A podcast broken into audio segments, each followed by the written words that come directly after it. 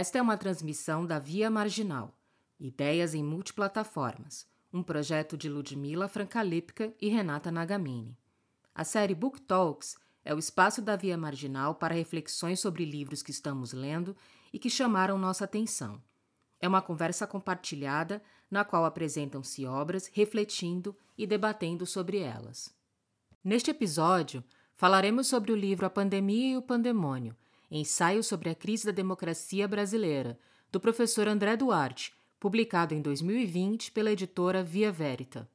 Trata-se de um episódio especial, pois a nossa conversa conta com a presença do próprio autor da obra, que desenvolve alguns aspectos presentes em seu livro, inclusive à luz dos acontecimentos mais recentes. André Duarte é professor no Departamento de Filosofia da Universidade Federal do Paraná e nos programas de pós-graduação em Filosofia e Educação desta mesma universidade. Além de A Pandemia e o Pandemônio, André Duarte é autor de O Pensamento à Sombra da Ruptura, Política e Filosofia no Pensamento de Hannah Arendt e Vidas em Risco, Crítica do Presente em Heidegger, Arendt e Foucault.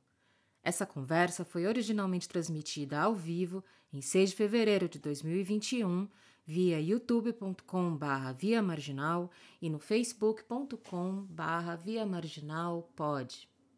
Boa tarde a todos, sejam muito bem-vindos à nossa conversa de hoje. Nós somos a Ludmilla e a Renata e a gente está aqui hoje na Via Marginal para conversar sobre o livro A Pandemia e o Pandemônio, de André Duarte e com André Duarte. Nós vamos ter uma edição bem especial, porque a gente vai ter a oportunidade de conversar com o próprio autor da obra sobre alguns aspectos do livro. É, a Pandemia e o Pandemônio ele foi lançado no ano passado, é, foi escrito em julho de 2020, então a gente já tinha a pandemia no cenário, ainda no caso do Brasil, ainda no início, né, dos, das primeiras, é, dos primeiros meses da pandemia. É, é, o que é interessante e talvez até um pouco trágico é que apesar do livro ter sido escrito ainda no começo da pandemia, hoje já estamos com quase um ano de pandemia pela frente e o livro continua atual.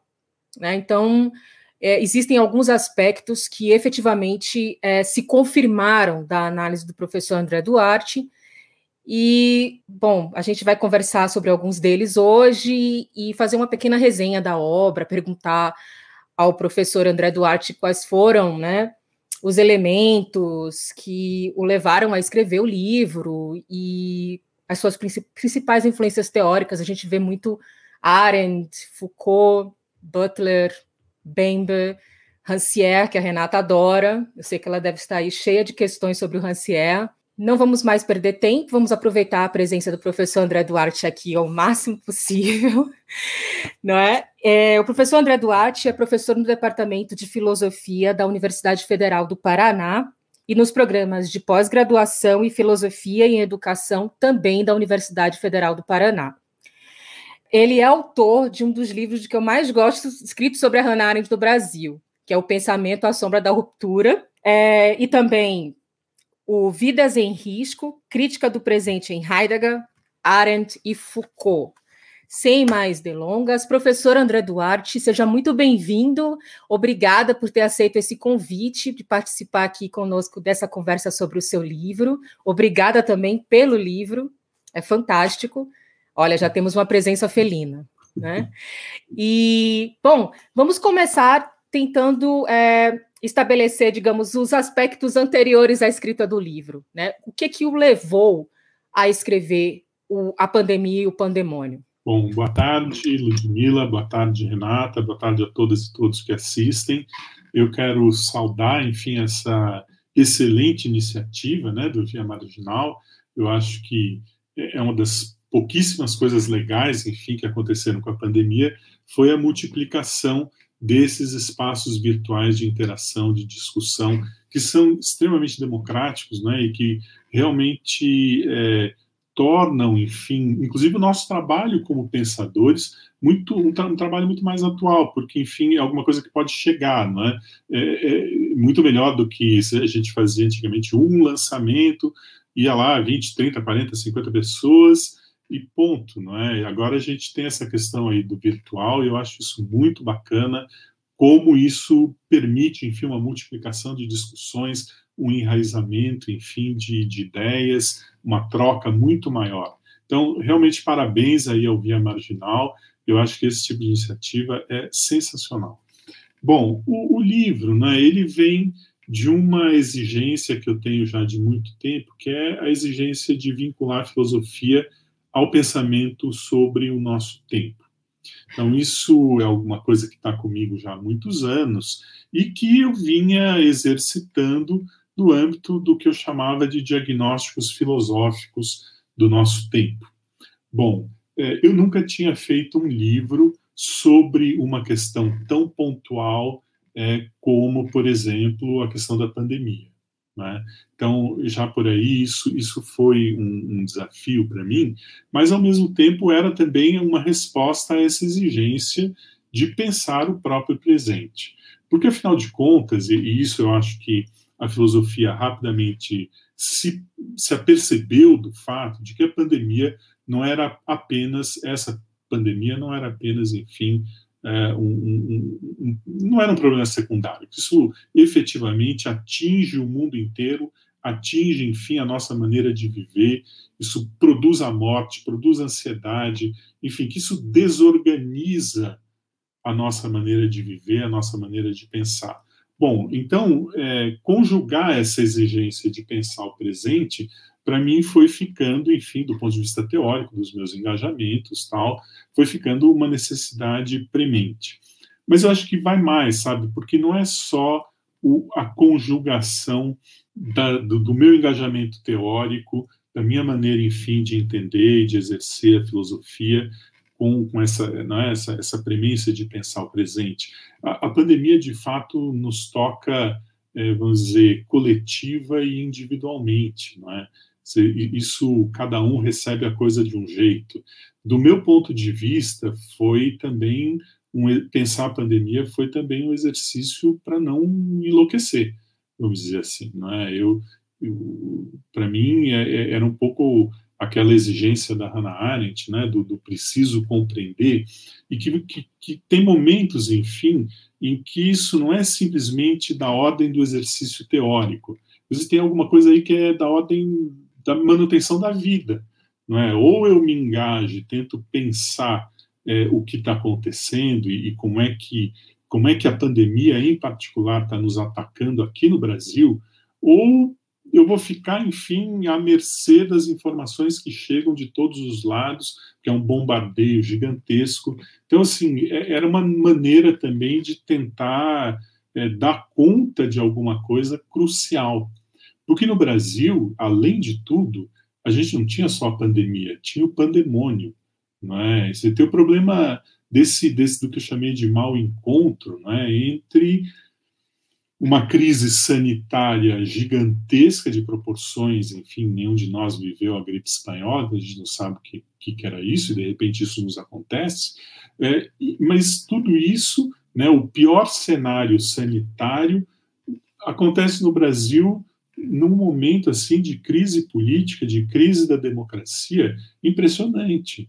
Então, é, eu não, não é pensar a pandemia para mim é, significava também pensar essa conjugação é, que é inominável, né, entre a pandemia e, e o que eu chamei também de desgoverno Bolsonaro essa ideia de desgoverno, depois a gente deve falar um pouquinho mais sobre ela, mas é, eu, eu queria só chamar atenção para o fato de que não é simplesmente figura retórica, não é?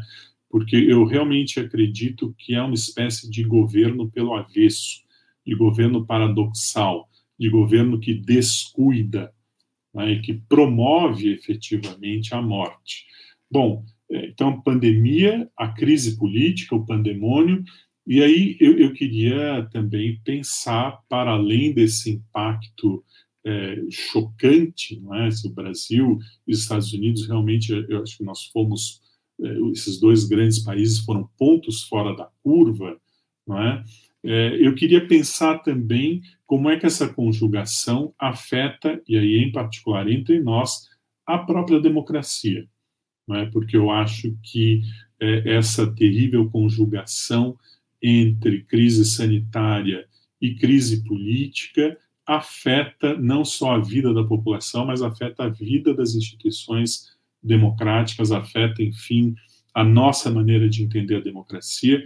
E eu acho que é, isso, vamos dizer, não é? então o, livro é a pandemia e o pandemônio, a crise da democracia brasileira. É, eu, eu, realmente acho que também é uma, foi uma oportunidade de repensar a própria noção de democracia a partir é, desse terrível encontro aqui entre a pandemia, né, a crise sanitária e a crise política. Porque, enfim, vamos lembrar, é, se todos os países passaram pela pandemia, é, o que nós vimos foi, vamos dizer, um fortalecimento e, mesmo das lideranças políticas, mesmo quando elas estavam em crise, e, e um, vamos dizer, um, um, uma redefinição de pautas não é, políticas no mundo inteiro, a, a volta, enfim, de um maior intervencionismo estatal, etc. Né, vários presidentes ou primeiros ministros que antes da pandemia estavam desacreditados, depois, com a gestão da pandemia, tornaram-se, enfim, é, renovaram o seu cacife político, e aqui no Brasil é, não foi isso que aconteceu. Né? Aqui no Brasil, efetivamente, nós estamos não é, tropeçando aí sobre os corpos de mais de 220 mil mortos, porque, enfim, temos a presidência que temos. Mesmo os Estados Unidos, o Donald Trump, é, que foi penalizado politicamente pela sua terrível gestão é, da pandemia, mesmo lá houve um momento onde o governo resolveu que era preciso parar com a lorota da cloroquina, que era preciso, enfim, reforçar medidas de isolamento, que era preciso, enfim, que o Estado investisse na compra de vacina e no planejamento da vacina. Bom, nós aqui no Brasil, é, não é, é um pouco o arremedo do primo pobre, né, tentando imitar o primo rico, nós aqui estamos completamente deficitário se a gente for nos comparar com os Estados Unidos, que é o país, enfim, que em, primeiro, em primeira mão eu acho que é o país que teria mais semelhanças na péssima gestão política e sanitária dessa crise. Então, um pouco isso, né? Acho que para começar era essa exigência de pensar o presente, que era alguma coisa que, enfim, é o que eu venho fazendo desde sempre, mas agora com essa peculiaridade de prestar atenção ao caso concreto e de pensar o Brasil. Eu acho que essa é também esse é também um primeiro momento em que é o primeiro livro, enfim, que eu escrevo, que tem o Brasil como o seu objeto privilegiado. Não é? Então, não é só o Brasil como parte, enfim, de uma modernidade ocidental, etc. Não, é o próprio país nas suas especificidades. Eu acho que isso é alguma coisa também que cada vez mais a filosofia no Brasil vem é, percebendo, enfim, o quão importante é esse movimento e, o como também a própria filosofia no Brasil desatendeu a essa exigência durante muito tempo. Eu acho que agora é, isso está zerado e a gente tem que efetivamente começar a, a, a, pensar o Brasil, e eu acho que isso já está ocorrendo, e basta a gente olhar aí, enfim, as postagens, a quantidade, enfim, de, de, de, trata, de trabalhos, enfim, de filósofos e filósofas pensando as questões do nosso país. Eu acho isso muito importante. Acho que é por aí para começar. É interessante, é, dois aspectos é, do que você falou, eu vou falar um pouquinho antes de passar para a Renata. O primeiro foi essa questão dos líderes que, de alguma maneira, se reinventaram com a pandemia. Eu percebi isso de perto porque a, a Angela Merkel foi uma dessas, uma dessas líderes que, de alguma forma, já estavam indo para um certo caminho é, digamos, de rejeição muito forte. A Merkel ela foi reeleita e ela quase não pôde assumir porque ela não conseguiu fazer uma coalizão para governar. Ela teve que tiveram que dar mais prazo para que ela conseguisse fazer isso e se ela não tivesse conseguido, ela teria iriam ter novas eleições aqui na Alemanha para porque ela já estava num desgaste tremendo, né? Quarto mandato, enfim. E agora ela meio que ressurgiu com a pandemia devido à gestão, que, inclusive, no primeiro momento foi muito boa. A Alemanha teve números até invejáveis em relação à quantidade de pessoas que foram realmente curadas e que tiveram acesso a hospitais. A gente não teve superlotação durante o ano de 2020 inteiro. Né? Uhum. Agora, os problemas continuam, mas ela já goza de alguma sorte de uma certa confiança da população. Então, a Merkel ganhou muitos pontos com a forma como ela gerou, como ela anda gerindo a pandemia. A segunda questão foi até uma que eu destaquei do livro, porque eu achei muito, muito bonito quando você é, descreveu o, o que é, né, o, o que é esse, esse, essa filosofia que pensa o agora, né? Sem perder de vista as, o passado, o futuro, ou o que quer que seja, mas que se coloca ali na investigação, num pensar ativo, né? Ali no presente. Então, acredito que o livro é, responda bem a esse anseio, porque efetivamente você traz reflexões é, que são reflexões sobre a pandemia, são reflexões sobre a crise do Brasil especificamente, né? Muitas reflexões que mostram como a nossa crise se desenvolveu, né? Um, traz um grande arcabouço teórico é, de forma simples, compreensível, né? Qualquer pessoa que não tenha nenhum treino acadêmico naqueles autores vai conseguir entender o que você está dizendo. Inclusive, os cortes epistemológicos são muito bem feitos no início da obra.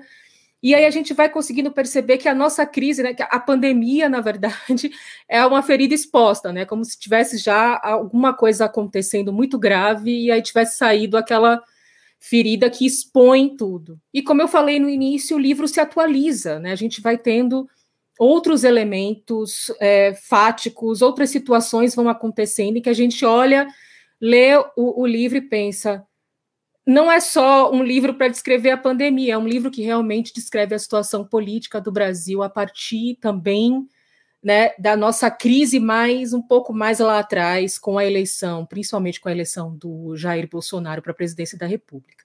Uhum. Eu queria passar a palavra para Renata, para ela fazer as considerações e algumas perguntas ao professor André. Renata. Oi, boa tarde, Lude. É, boa tarde, André. É, ah. Primeiro, obrigada pela oportunidade de pensar com vocês. É, eu compartilho dessa, é, dessa necessidade de, de, eu acho que pensar a pandemia é uma necessidade existencial mesmo, acho que é parte da condição de existir no Brasil hoje.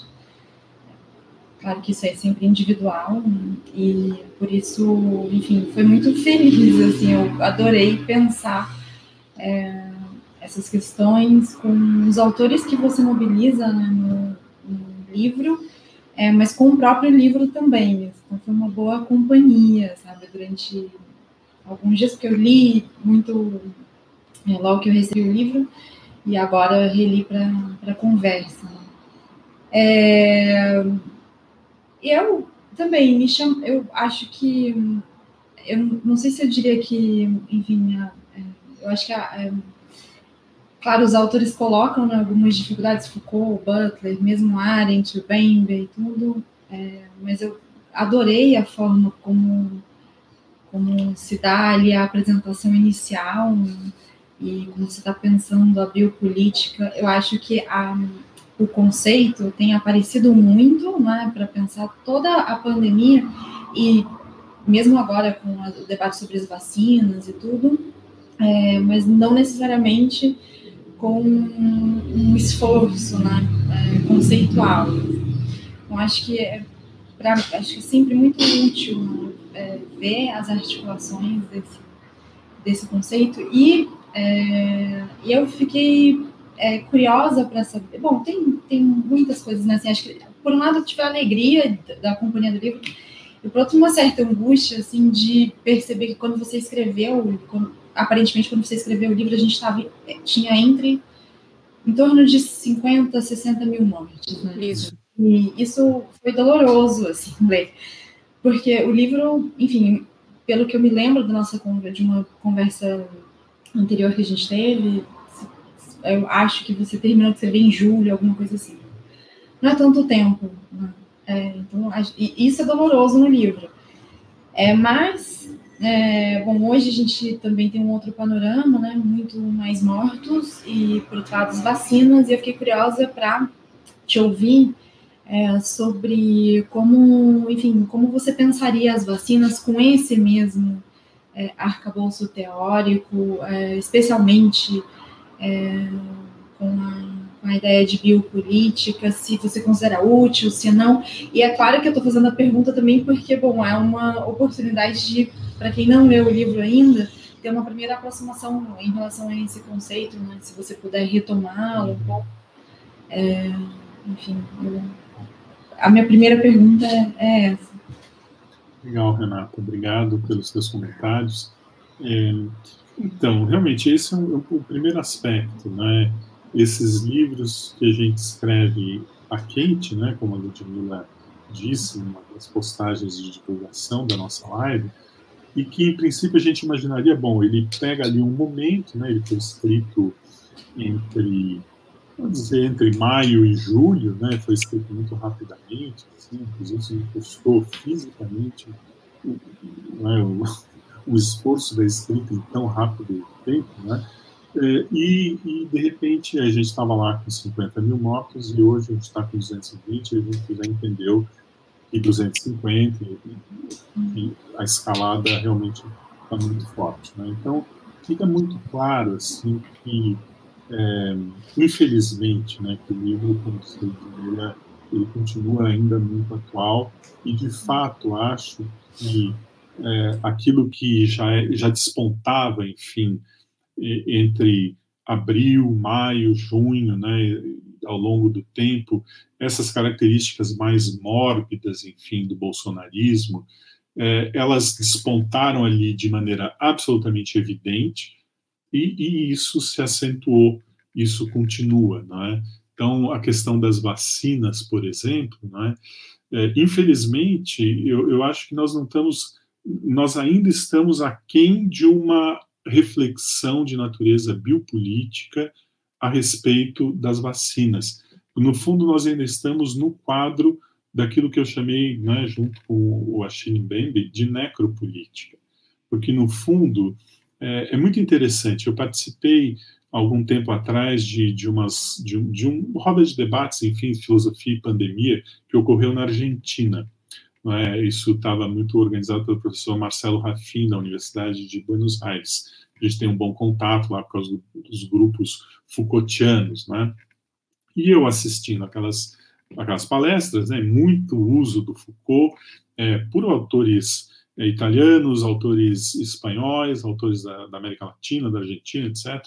E, e uma certa tendência de, é, de, de empregar a noção de biopolítica no contexto da pandemia para chamar atenção para um controle estatal exagerado sobre a vida e o comportamento das pessoas fosse a questão das vacinas, mas, sobretudo, é, as medidas profiláticas, a questão do uso de máscaras. Assim, até hoje, assim, eu, eu, lembro que eu fiquei escandalizado com um, comentário de uma professora da Colômbia que se lamentava, mas isso ocorreu também com pessoas na Espanha, que se lamentava, enfim, de que o Estado o tempo inteiro estava bombardeando os cidadãos com medo, com temor, com informação, com uso de máscaras e eu fiquei, falei, bom, mas essa pessoa precisava vir ao Brasil, não é? Porque isso é exatamente aquilo que nos faltou, não é? Uma gestão é, política da vida. Então, é, a noção de biopolítica, claro, é, ela não, não pode ser tomada pura e simplesmente a seco como gestão política da vida é, da população porque quando Foucault criou esse conceito, ele estava interessado também em saber é, como é que essa gestão da vida é posta em ação. E ele compreendeu que essa gestão da vida, uma das maneiras de, de se produzir essa gestão da vida, tem que ver com é, essa partição da sociedade entre nós e eles, entre formas de vida que têm que ser enfatizadas, defendidas, é, promovidas, preservadas, e formas de vida que são consideradas como atentados à vida sã de uma determinada população. Então é por aí que entra a noção de racismo de Estado, etc. É por aí também que o Foucault vai pensar a lógica de genocídios, etc. Então, um dos exemplos, mas não o único, mas um dos exemplos, enfim, que o Foucault empregou é, para mostrar, enfim, a força da noção de biopolítica, obviamente todos se recordam, era o caso do nazismo. Mas é, isso não esgota, evidentemente, o espectro de é, utilização do conceito de biopolítica. É, o Roberto Espósito, eu acho que ele capta bem é, a questão quando ele tenta mostrar, enfim, como é que a noção de biopolítica permite tanto um entendimento, enfim, vamos chamar positivo de gestão da vida, quanto também um entendimento que tem que ver com a eliminação de certas vidas para que outras vidas eh, sobrevivam ou mesmo se intensifiquem. Bom, o fato é que no Brasil me pareceu desde o princípio que a noção de biopolítica não era suficiente, nem era a noção principal para a gente entender como se operava a gestão e como se opera até hoje a gestão eh, governamental da vida da nossa população. Porque me pareceu que em momento algum se tratava efetivamente de promover qualquer figura do cuidado com a vida. Né? Eu acho que a noção de biopolítica, é, ela evidentemente ela permanece presente, porque ela já estava impregnada, enfim, é, no, governo Bolsonaro, desde o período de campanha em 2018, com a promoção, enfim, dessas divisões entre o chamado homem de bem, o cidadão de bem, e os demais, né, a balbúrdia, os comunistas, os, os vagabundos, enfim, to, todos esses outros que não encarnam o ideal do homem de bem. Desse ponto de vista, há uma lógica, vamos dizer, biopolítica, se a gente pensar naquelas figuras do racismo de Estado como, o, vamos dizer, a instância a partir da qual se define quais formas de vida devem ser valorizadas e quais formas de vida devem ser vigiadas, controladas, eventualmente é, exterminadas. Ora, o que nós vimos no governo Bolsonaro foi, é, durante a pandemia, foi que essa noção de biopolítica ela permanece entranhada no governo.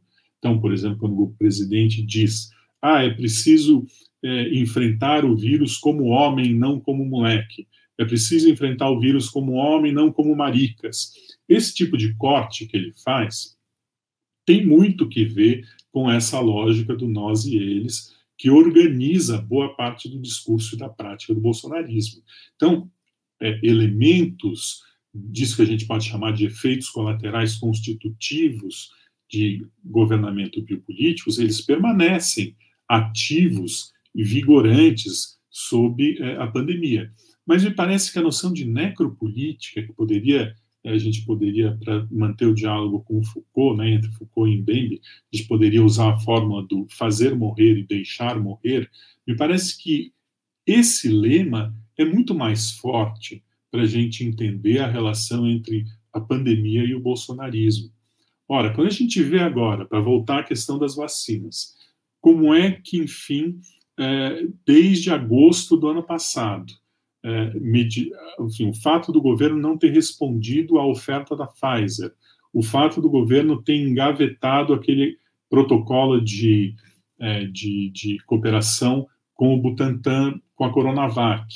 Quer dizer, é, medidas que foram sendo atrasadas é, para que o país efetivamente pudesse se organizar, comprar vacina, iniciar de maneira programada uma campanha de vacinação, tudo isso foi atrasado porque havia conflitos políticos com o governador de São Paulo, porque havia também descrédito e má compreensão a respeito da, do impacto da pandemia, e porque, no limite, há também um pouco uma noção tenebrosa, que é a seguinte: é, quem pegar, pegou, viveu, viveu, está apto, não viveu, fazer o quê?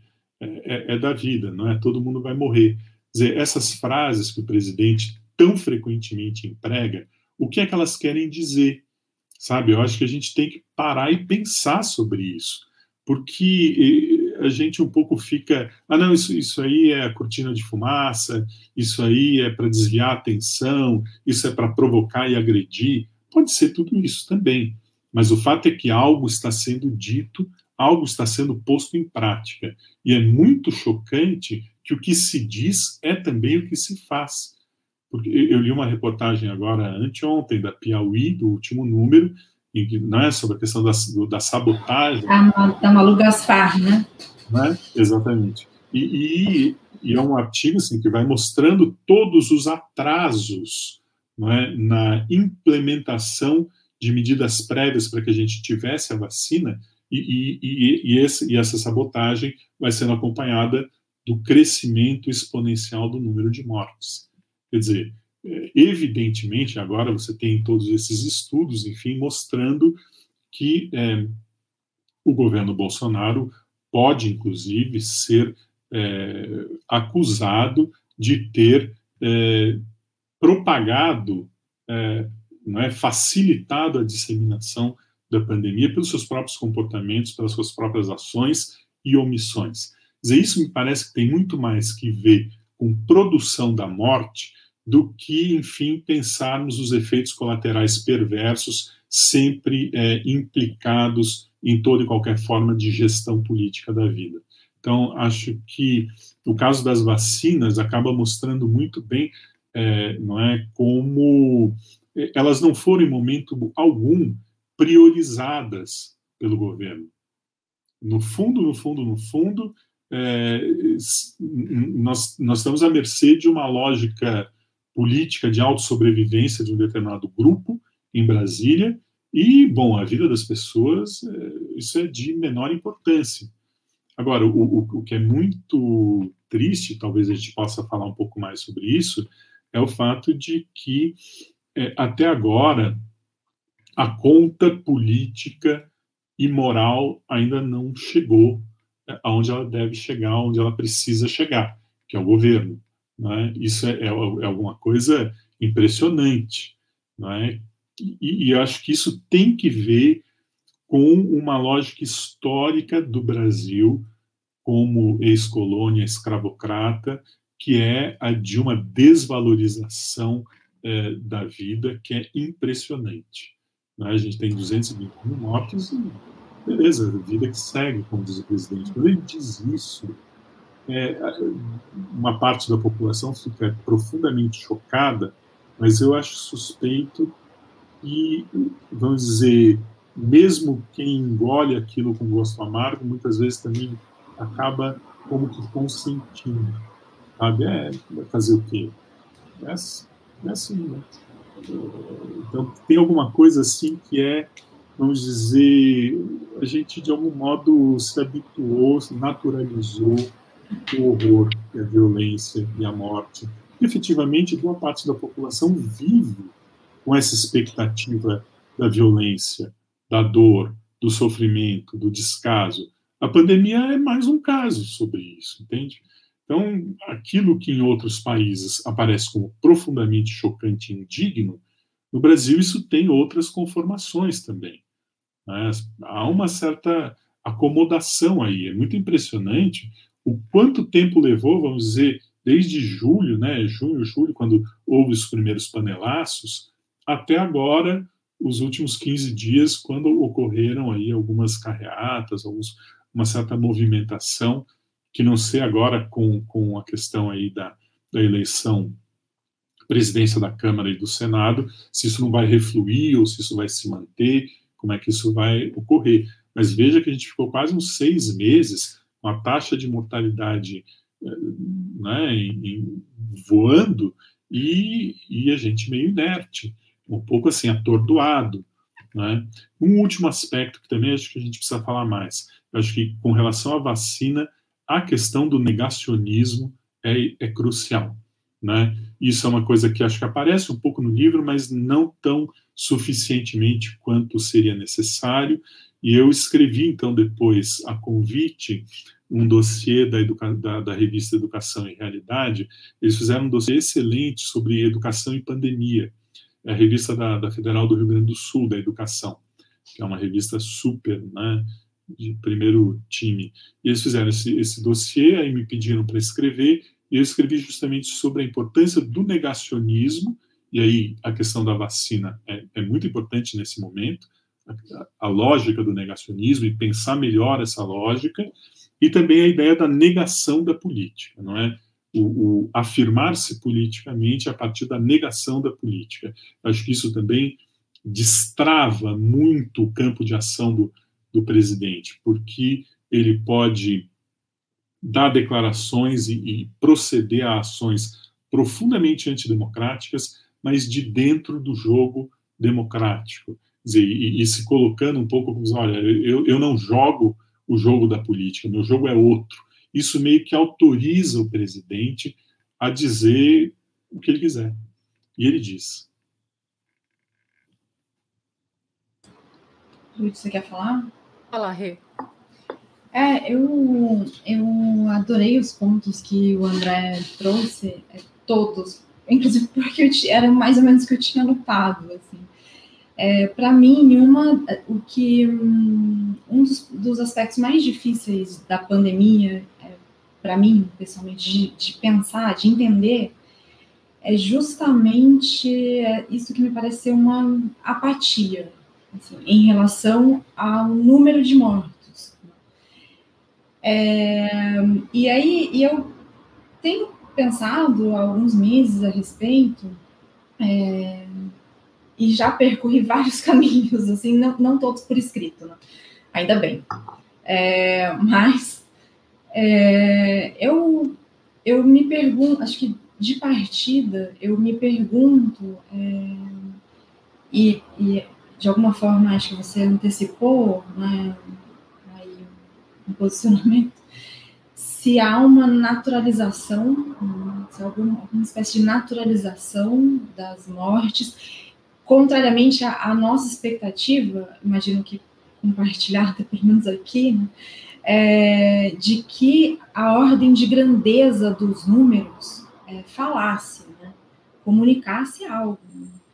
É, e aí, claro, a gente está num país em que há alguns fenômenos que têm uma ordem de grandeza que são, são não são é, idênticos, mas são equivalentes no né, número de mortos por é, é, homicídios por ano, é, vítimas de trânsito, enfim. É, mas eu, é, eu acho que é um desafio entender como essa naturalização tem sido operada, como isso tem acontecido, se é que tem acontecido. E um outro elemento que, um outro caminho que eu também às vezes percorro, uma coisa que eu me pergunto e que eu acho que acaba aparecendo na fala do André, é o que também tem de, de percepção de impotência é, em relação a intervir no curso das coisas. Porque a indignação, ela em, muitas vezes está associada à possibilidade de fazer algo. Né?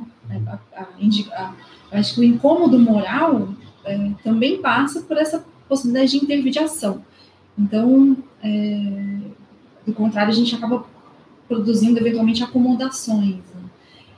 É, e aí eu acho que se tal, eu concordo, acho que seria é, maravilhoso poder pensar isso com você, André e Ludmilla, é, que também né, tem tá está inserido em outro contexto e, e olha para a gente à distância. Eu acho espantoso, é, compartilho dessa, dessa percepção, e fico é, me perguntando, eu confesso que é, que, é, enfim, sempre que penso em necropolítica, eu adorei essa passagem do livro, porque eu acho que a maneira como André articula é muito rica, né? Pensando bionecropolítica por um lado, a relação com a biopolítica por outro, e a, a uma mudança ali no dispositivo, né? acho, acho rico. É, eu tendo a, a associar associá-la, associar o fenômeno, né, não, não, necessariamente a ideia, ao que aparece nas origens do totalitarismo como um movimento de, de no caso, o governo se voltar contra a sociedade. Eu acho que é difícil, é, eu acho que quando a gente, é, até dependendo da formação, a gente supõe é, determinadas práticas do governo e tem dificuldade, às vezes, de perceber que a gente está diante, e eu não sei se, se vocês concordam com isso, mas é como eu vejo, que a gente está diante de um governo que é anti-brasileiro, é anti-sociedade, seja por ação, seja por omissão. E agora eu acho que a, a matéria da Malu Gaspar, que o André mencionou, e tem, tem uma matéria de hoje na Folha né, sobre a cloroquina, eu acho que a gente vai conseguindo trazer elementos empíricos que fala, que ajudam a gente a ver, né, que é um governo anti, anti-republicano, anticonstitucional, anti-brasileiro, anti-sociedade. É, antidemocrático. Isso, antidemocrático, antidemocrático. É, mas enfim, também estou jogando algumas ideias em função do que, do que o André falou, uhum. e a, concordo, acho que é, eu acho que essa construção de um mundo fictício, e aí eu acho que o bolsonarismo tem esse aspecto que ele tem algumas ideias, né, alguns componentes de ideologia, mas eu acho que ele é um processo comunicacional, né, e ele tem uma narrativa própria sobre a política, que é a negação da política, e sobre a ciência. E eu acho que essa a circulação dessas, dessas narrativas constrói um mundo informacional para gente que ideologicamente nem é necessariamente bolsonarista. E isso eu acho espantoso de observar. Não sei se vocês têm essa percepção, se tem sentido, mas queria ouvi-los. Uhum. É. Você quer falar alguma coisa, Lúcia? Não, você pode falar, depois eu falo. Olha, eu, assim, eu acho que a gente precisa ter que escapar de armadilhas seriam assim: ah, o brasileiro é passivo, ou ah, o brasileiro ele é um rebelde, isso vai explodir, a revolução, o caos está ali, isso vai explodir, não vai dar, vai explodir tem esses dois discursos aí, eu acho que eles, esses dois eles são discursos que não ajudam muito a gente a pensar as coisas, porque ou não tem o que fazer ou em algum momento vai explodir, tudo vai virar. Não, eu acho que as coisas no Brasil, acho que mostra, enfim, não é que a gente não que a gente não está nem nem lá nem cá e que no fundo são acomodações e são transformações que vão se dando ao longo do tempo. É, me chamou a atenção, entretanto, não é? que a partir de um determinado momento os panelaços começaram, eles foram repercutidos na mídia, né? esse foi um dos poucos momentos em que eu estava lá assistindo o Jornal Nacional, imagine sentar lá diante do Bonner para ver como é que a coisa está repercutindo. Estava repercutindo. Né? E, de repente, é, isso diminuiu, nós entramos num silêncio muito grande, é, né, depois de julho, eu acho, se não me engano, mas assim, a partir de agosto, sobretudo, é, a, a, taxa de mortalidade só subiu, deu uma diminuidinha em setembro, outubro, voltou a subir em novembro, e desde então não parou de subir. Bom, é, e, e, só agora, 15, 20 dias atrás, é que começou a haver uma certa manifestação.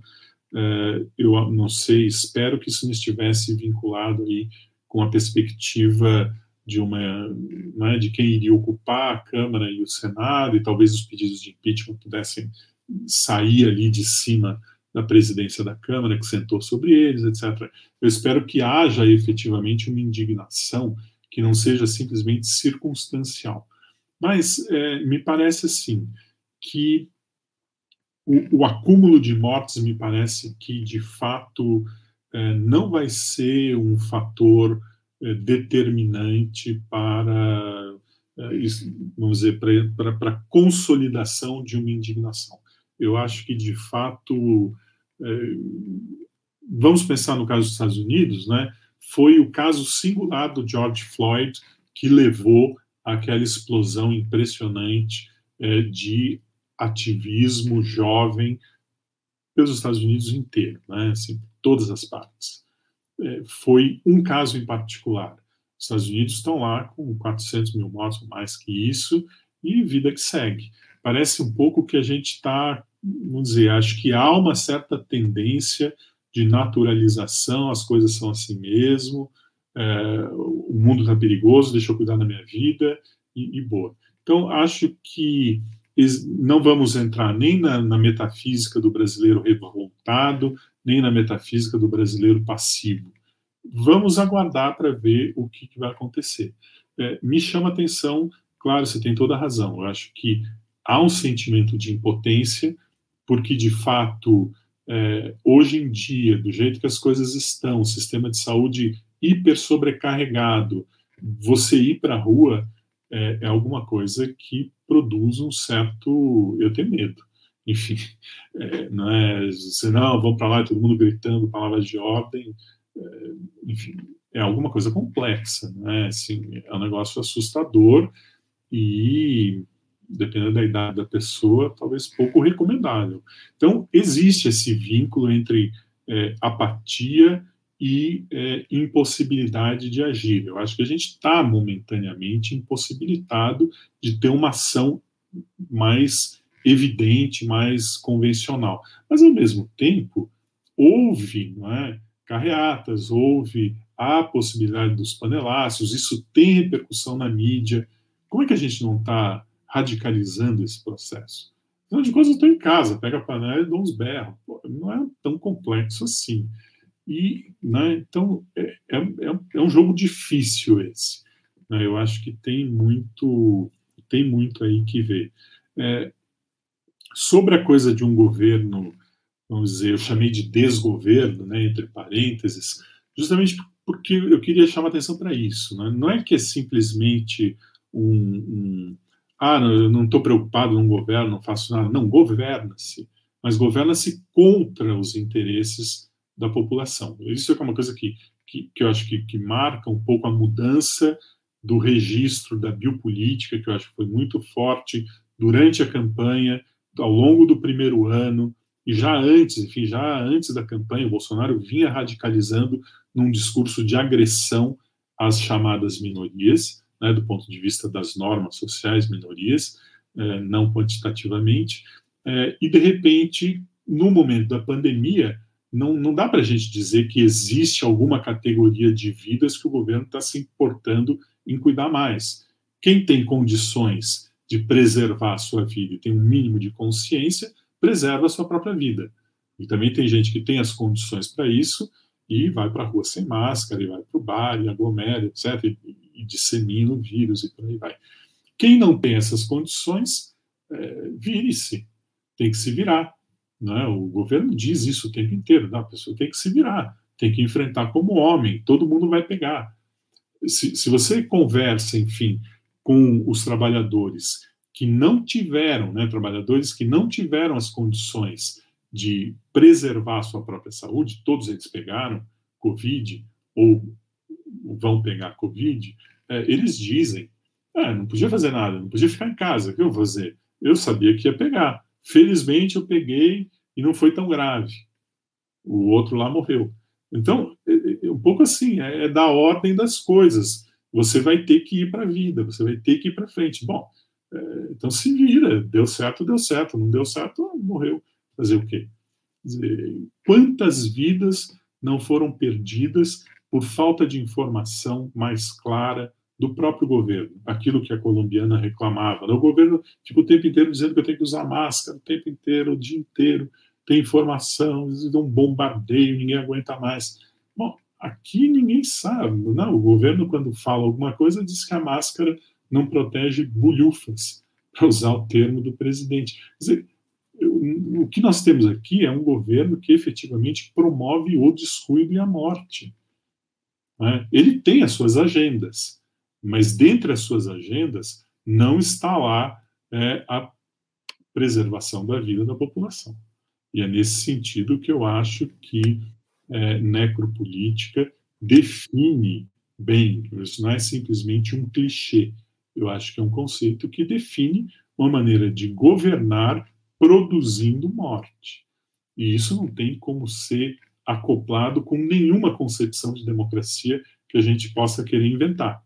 Portanto, esse governo é profundamente antidemocrático. Né? André, engraçado que a Andrea acabou de trazer aqui a frase do Conrad, né? O horror, o horror. E você também fala do livro do Conrad e do filme Apocalipse Now, né, que foi inspirado no livro. E tem um aspecto que eu achei que, assim, para mim, pelo menos, foi um dos aspectos é, ricos do livro, assim, a discussão que eu acho que coloca as coisas onde elas têm de estar. É a partir uhum. daqui que a gente tem que conversar, que é quando você começa a explicar as questões relacionadas ao neoliberalismo no Brasil e toda essa, essa mentalidade neoliberal que é, ganha contornos de políticas públicas.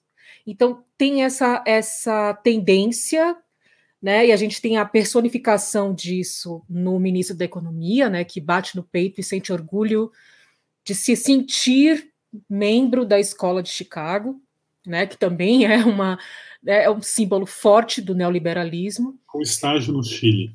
É, um estágio no Chile, né? Que coisa super orgulhosa, né? No Chile de Pinochet. Mas vamos cada um com suas com seus afetos, né?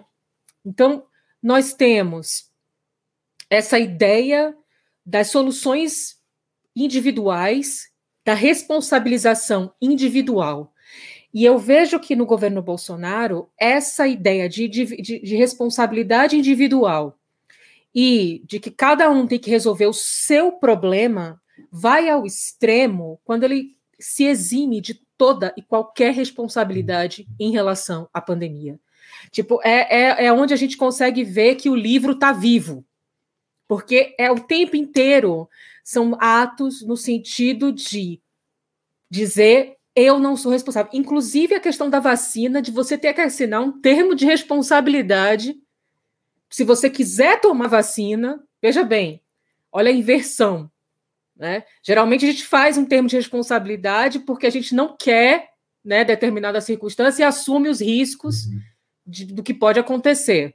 Mas ele quer que a gente assine uma, um termo de responsabilidade para tomar uma vacina. Isso de per si já coloca a população de orelha em pé.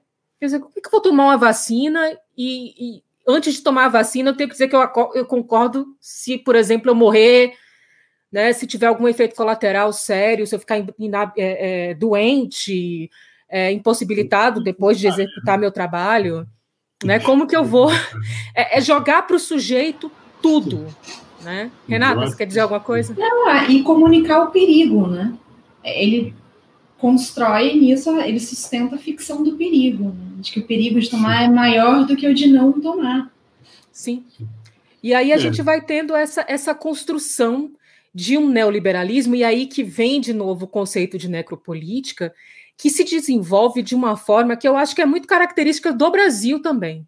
Uhum. Porque, como você disse no início, até os Estados Unidos, até o Trump, chegou uma hora que, olha, acabou, cloroquina não funciona, chega, não vamos mais falar sobre isso, agora a gente tem que pensar em soluções, porque as pessoas estão morrendo. E no Brasil, a gente consegue transformar, por conta talvez, inclusive, das nossas condições históricas e sociais, em que a gente normaliza qualquer desgraça, qualquer tragédia vai ser normalizada no Brasil e vai ser vista como uma coisa natural, ser incorporada ao cotidiano. Eu sempre ouço, ah, morreu na época, em julho, ah, morre 61 mil de assassinatos. Vamos ver aí quanto é que morre de gripe, de dengue, disso, daquilo outro. Ou seja, cria-se uma insensibilidade em função da própria desgraça que nos acomete. O SUS sempre foi supercarregado, não tem nenhuma novidade nisso. Qual o problema, né? Então, o problema é que as nossas feridas, elas se tornam muito mais dolorosas quando você tem uma pandemia que transforma essas deficiências do sistema, né, esses problemas, em algo completamente fora de controle, uhum. né?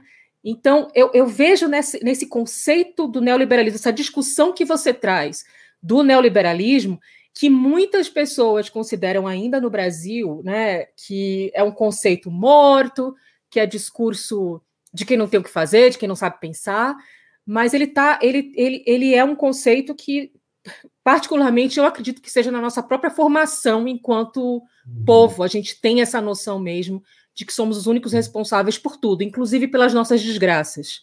Né? Sim, eu acho que, e, e acho assim que, é, além do, do neoliberalismo, né, pensado tanto como gestão econômica, porque você tem todo, né, todo um conjunto de pautas que passam pela desregulamentação, que passam, enfim, pela, pela quebra de direitos, que passam pelo desfinanciamento do setor público, da educação, da saúde, né? toda hora volta à tona, mesmo durante a pandemia, o, o fantasma da, da, privatização do SUS. E tem grupos muito interessados, tem o desfinanciamento da ciência, da pesquisa. Não dá para não vincular isso ao neoliberalismo, mas é preciso também entender que o neoliberalismo, de modo algum, é, pode ser entendido exclusivamente como política de gestão econômica do social né, o neoliberalismo, como dizem vários autores, eu, a gente, eu trabalho isso no livro, com Andy Brown, com Laval, com Dardot, e outros, é, ele é constituidor de subjetividade. Então, por essa via, outras coisas, outras questões se implicam.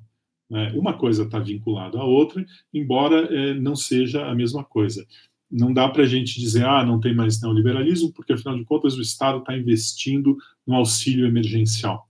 Quer dizer, você efetivamente, né, a lógica privatista, ela deu um tempo, ela ficou um pouco entre parênteses. Agora, isso não quer dizer, é, e, e, é possível que no resto do mundo o neoliberalismo, é, enquanto gestão é, econômica do social, pode ser que, que efetivamente haja uma guinada pós-neoliberal, pode ser, né, já se fala um pouco na Europa na ideia de Green New Deal, é, vocês têm a, a, participação do Estado ali vai ficando cada vez mais forte. Nos Estados Unidos, todo mundo sabe, enfim, o quanto a questão da, da saúde privatizada foi um, um grave problema para a gente chegar aos 440 mil mortos. Você tem todo um conjunto aí de, de macropolíticas né, que pode ser que estejam entrando em crise no resto do mundo. Não acho que estarão entrando em crise no Brasil, mas ainda assim existe essa outra dimensão complementar, que é o neoliberalismo como constituição de subjetividade. Bom, nesse, desse ponto de vista, aí a gente entra direto nesse, nesse âmbito da responsabilização, como você disse, da responsabilização individual. E assim, para não repetir o que você disse, eu queria apenas acrescentar um outro elemento de natureza política que eu acho que o Bolsonaro maneja muito bem que é uma certa apreensão da noção de liberdade como liberdade individual suprema. Ninguém vai me impedir de ir e vir, ninguém vai me obrigar a usar máscara, ninguém vai ser obrigado a tomar vacina. É, eu sou livre para. E ninguém vai. Isso aqui não é uma ditadura, isso aqui não é a China. Então, é, ninguém vai me impedir de me aglomerar. Ninguém vai me impedir de etc, etc. Então, o, Bolsonaro ele trabalha muito bem com essa com uma certa apreensão da liberdade, a qual ele vincula uma certa concepção de democracia. E ele pode efetivamente se afirmar como um democrata e como um defensor das liberdades. Agora, se a gente interroga minimamente que liberdade é essa e a liberdade para quem, e, e, o que é que está, qual é a ordem das prioridades que está sendo é, inoculada nessa, nesse desuso aí, nesse mau uso, na verdade, da noção de liberdade, bom, aí as coisas ficam mais complicadas. Mas às vezes também já é exigir demais, né, do público pagante. Porque é... pô, o cara está falando que ele defende a liberdade, pô. Não é a ditadura chinesa que trancafia todo mundo dentro de casa e faz um controle da pandemia. Aqui não. Aqui é outra coisa. Aqui a gente é livre eu me lembro, enfim, isso foi lá para abril, maio do ano passado, ficou famoso interior de São Paulo, uma mulher, que foi Sorocaba, não sei, e uma mulher que queria ficar no parque e o prefeito tinha determinado que tinha que, tinha que né, evitar exposição em lugares públicos e veio a polícia e foi um escarcel, porque a mulher, isso aqui não é ditadura, tem liberdade. O Bolsonaro, então, ele manipula uma noção de liberdade a qual ele recorre o tempo inteiro, a liberdade para armar-se, para importar armas, para fazer uso de armas. Eu sou livre para isso. É, então, isso é muito complicado, porque isso é feito é, de dentro de um certo horizonte de tradições da democracia. Né? E o Bolsonaro manipula muito bem isso. Né? Então, é, ele é autoritário ao fazer uma defesa é, estapafúrdia da noção de liberdade. Bom, mas aí a gente entra num campo de sutilezas em que o autoritarismo como que fica meio que encoberto por esse verniz de hiperliberalismo individualista. Isso também tem que ver com o neoliberalismo, mas tem ramificações para concepções de política, de democracia. E o Bolsonaro pode se definir como democrata um pouco por aí, né? Renata? É, eu, isso também me chama atenção. É, eu acho que hoje mesmo, pensando a partir do livro, é, eu estava tentando elaborar, assim, é, pensar a, como no caso do militarismo, né, que eu acho que é, gente, esse é um traço. Né, a gente, a, acho que a sociedade brasileira tem uma relação específica com a ordem. Né, é, ela, eu até eu li na sequência, na primeira leitura, o livro do Newton Binotto e do André. É, e eu tenho uma passagem do livro do Binotto é, que, que ecoou muito, assim, eu convivi muito, convivi dias com ela e ela sempre me retorna, que é a seguinte, ele vai, vai pensar, em determinado momento, a relação da sociedade brasileira com o conflito. E vai falar, se eu me lembro bem, é, que a gente oscila entre não deixar que os conflitos se instaurem e rompam, é, ou logo solucioná-los de uma forma autoritária. É, e a ascensão do Bolsonaro acaba podendo ser pensada também por aí.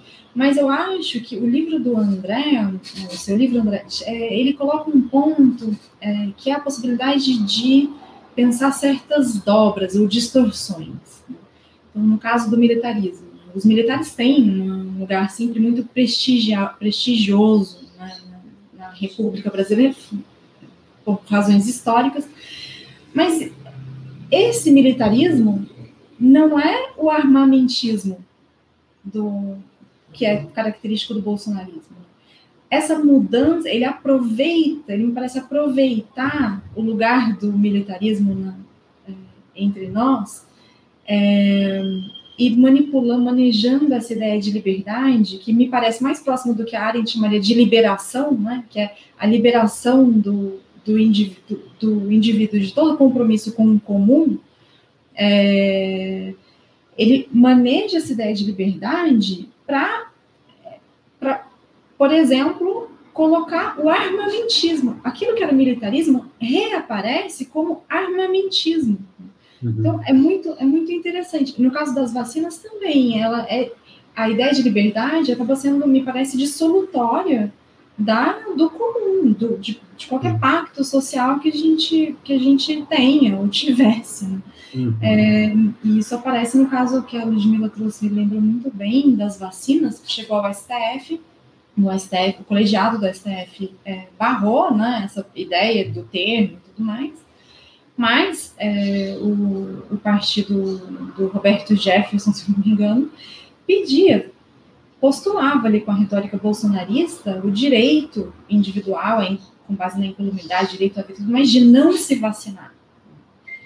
É, então é muito, é muito impressionante, porque a, a, a, liberdade acaba aparecendo mesmo como uma ideia central, né? o, mas o que ela opera é a dissolução daquilo que possibilita a liberdade republicana. Sim, é, eu acho que você tem muita razão nisso, né? E, e, e eu gostaria de chamar a atenção nisso que você está dizendo para a complexidade do fenômeno Bolsonaro ou bolsonarismo como movimento né, de, de massas, porque afinal de contas tem aí bem um terço da população que ainda adere ao governo e dos quais dentro desse um terço tem aí pelo menos uns 20% que são absolutamente fechados. Né? Não, não, é esse um terço não é, é, é, é tem também aí uma população oscilante, vacilante, mas que continua muito sob a esfera de é, captação do discurso bolsonarista e do bolsonarismo chamado raiz, né, como a Esther Solana fala.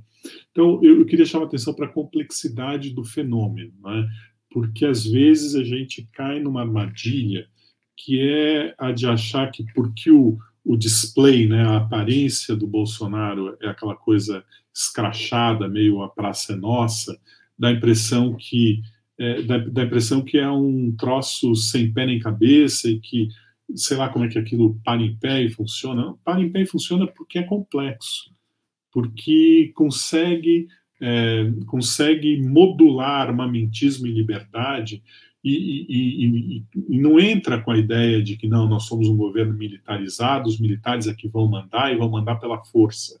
Não, o militarismo de fato é o apelo da ordem. E o apelo da ordem ele é de uma outra natureza complementar em relação a esse da liberdade, da liberdade para eu me proteger, da liberdade para eu empreender, da liberdade para a liberdade do indivíduo para fazer o que lhe der na telha. Isso é conforme com uma valorização genérica de valores como ordem, disciplina, hierarquia, é, que são, enfim, valores no mundo inteiro falocráticos, né, que tem que ver, enfim, com machismo, que tem que ver, enfim, bom, o exército é por definição essa instância, e ele e o exército no Brasil conta, enfim, com um certo respaldo e respeito. Bom, o apelo a essa ideia aos militares traz consigo uma figura de ordem, de hierarquia, de decência, que está muito longe, enfim, das realidades, mas que simbolicamente tem um apelo muito forte. Né? E isso se congrega com um apelo muito forte também com a ideia de liberdade, que no limite poderia ir radicalizado em cima do indivíduo, é, é mesmo o oposto da ordem.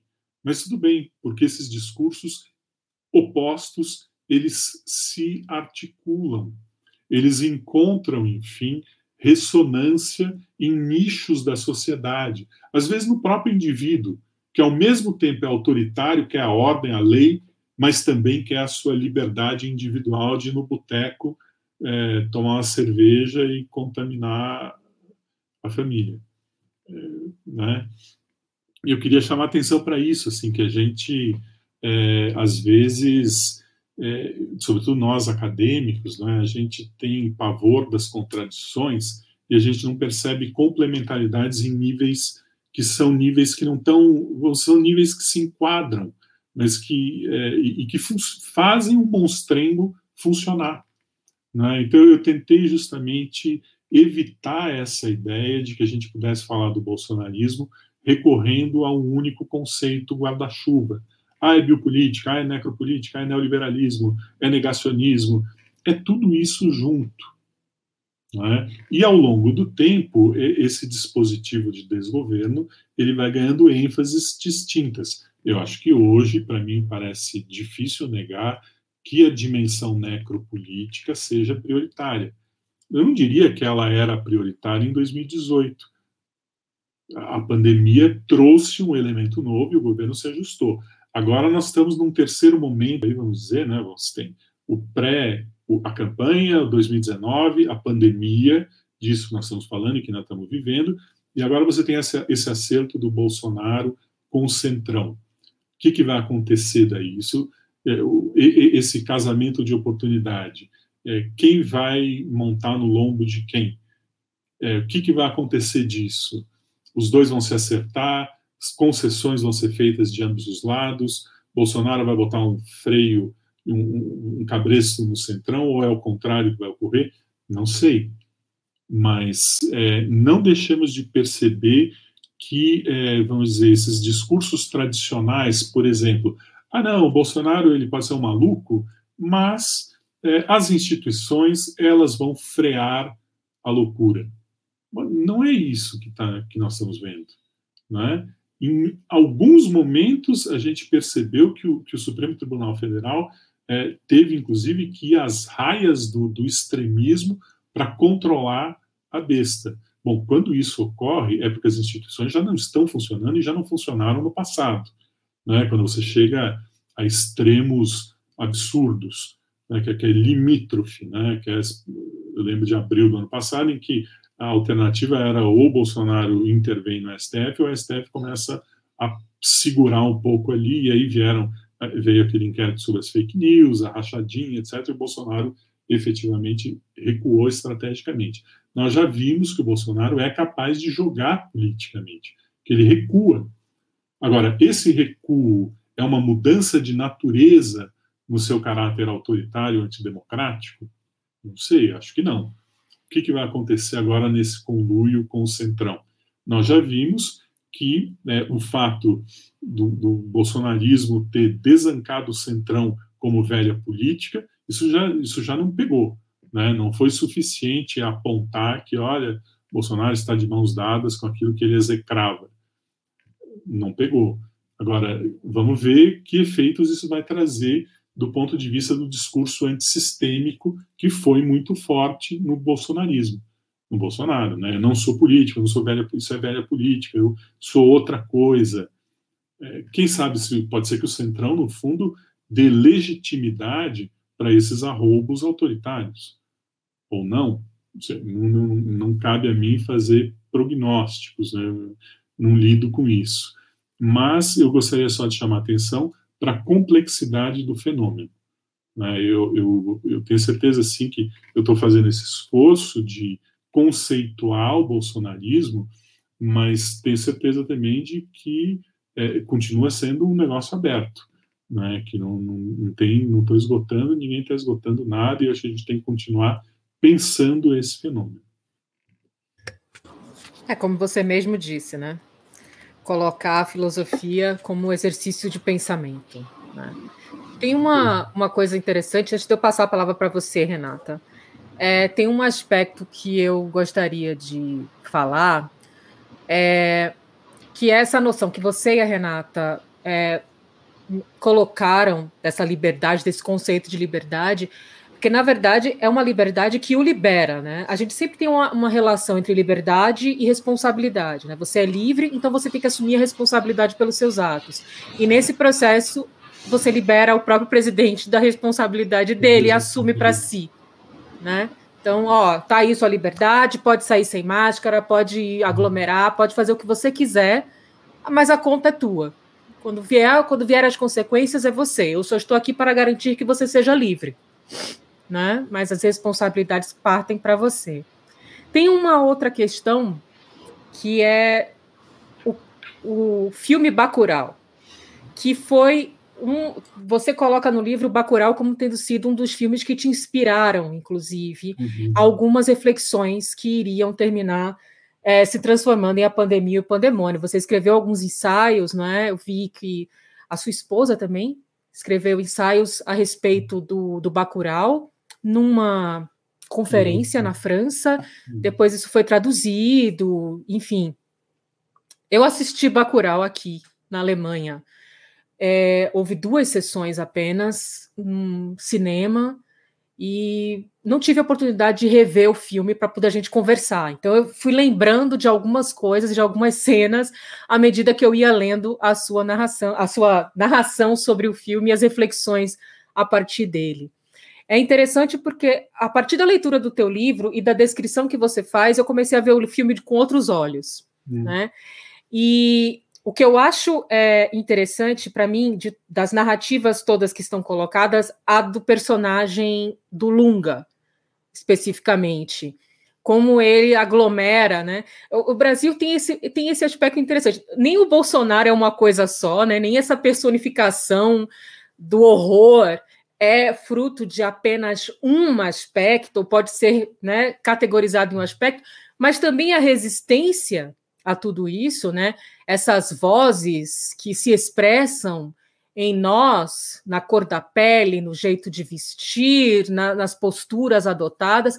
Então, tudo isso, de alguma maneira, faz torna também impossível definir é, um aspecto que seja característico do brasileiro. E aí vem um Lunga, né, que mostra suas várias faces, né? Ele a depender do contexto e do que ele está fazendo, ele vai ser um homem, uma mulher, ele vai ser um índio, vai ser um negro, ele é um nordestino, ele é um cidadão do mundo, ou seja, são todas essas contradições. Então, tem uma coisa interessante aí, né? Nem a gente consegue capturar os fenômenos mais abjetos a partir de um único olhar, e essa trilogia que você traz é riquíssima, eu acho que é o ponto central, onde todo o raciocínio vai se desenvolvendo a partir dessa teologia, é bastante interessante, porque a gente começa a entender é, muito dessa pergunta: nossa, como foi que o Bolsonaro se elegeu?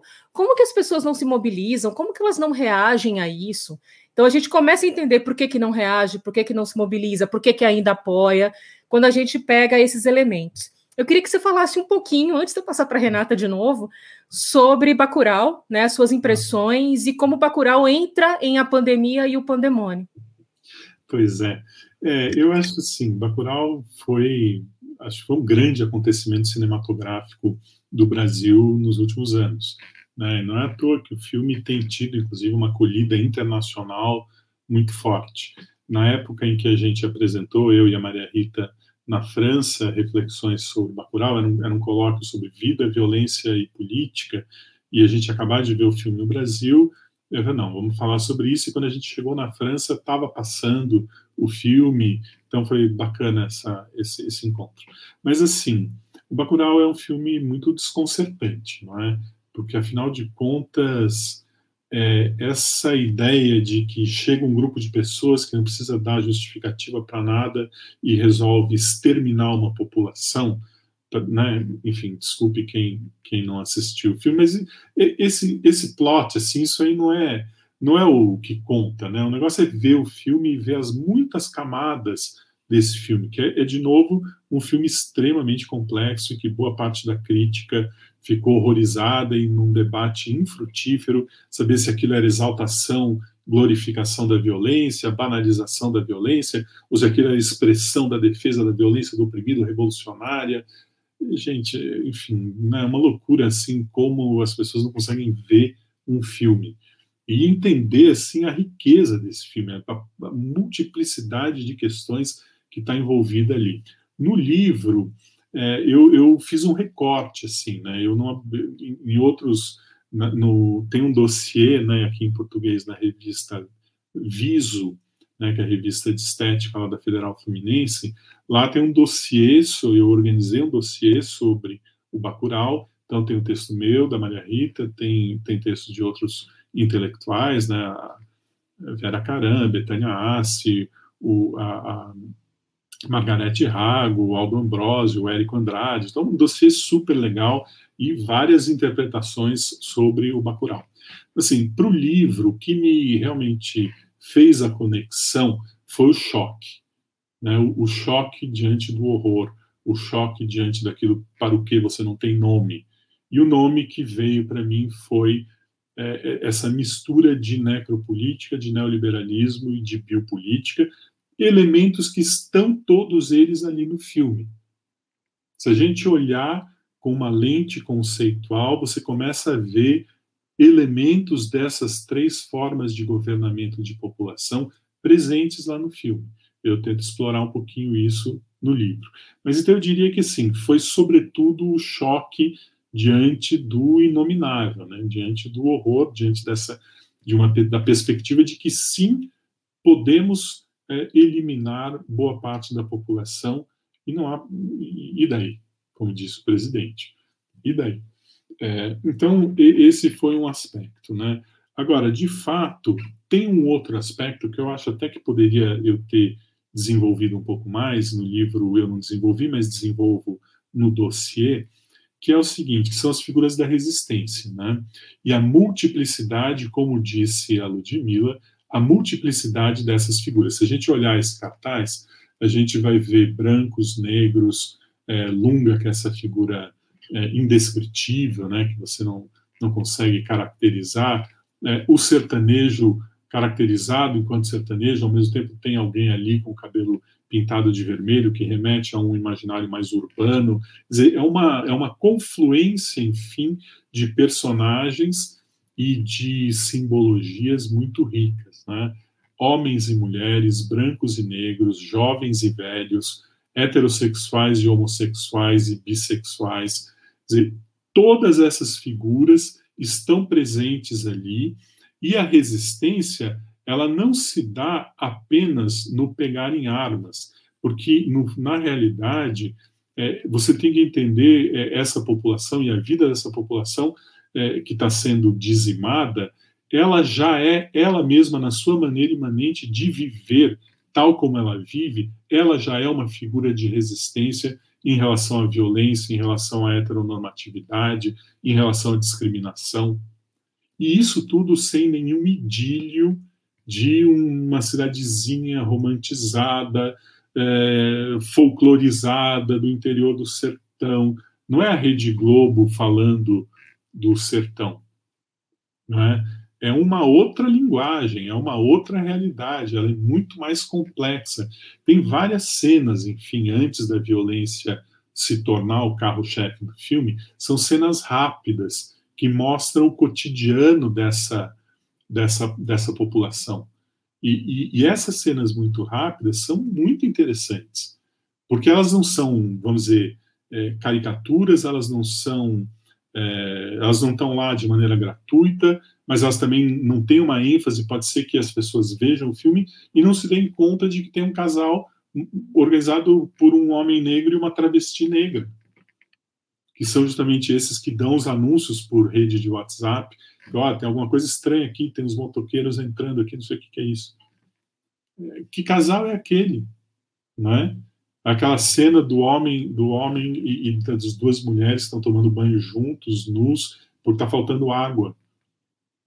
É, vejam, né? Então, assim, é, é, tem muita riqueza ali tanto do ponto de vista das maneiras de se defender, né, e aí a, figura do museu e da escola são essas figuras da cultura como arma, né, quanto também um modo de vida que eu chamei de heterotopia, né, que, que já está posto em ação.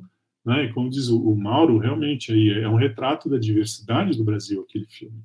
Né, e aí, de repente, chega aquela população branca, né, é, heterossexual, hipernormatizada que obedece a comandos de um jogo de competição neoliberal que vem de fora e ninguém sabe, enfim, quem dá as regras, mas a gente segue as regras, e, e o resultado de tudo isso é a chacina a céu aberto, né? a caça a céu aberto, o campo de extermínio.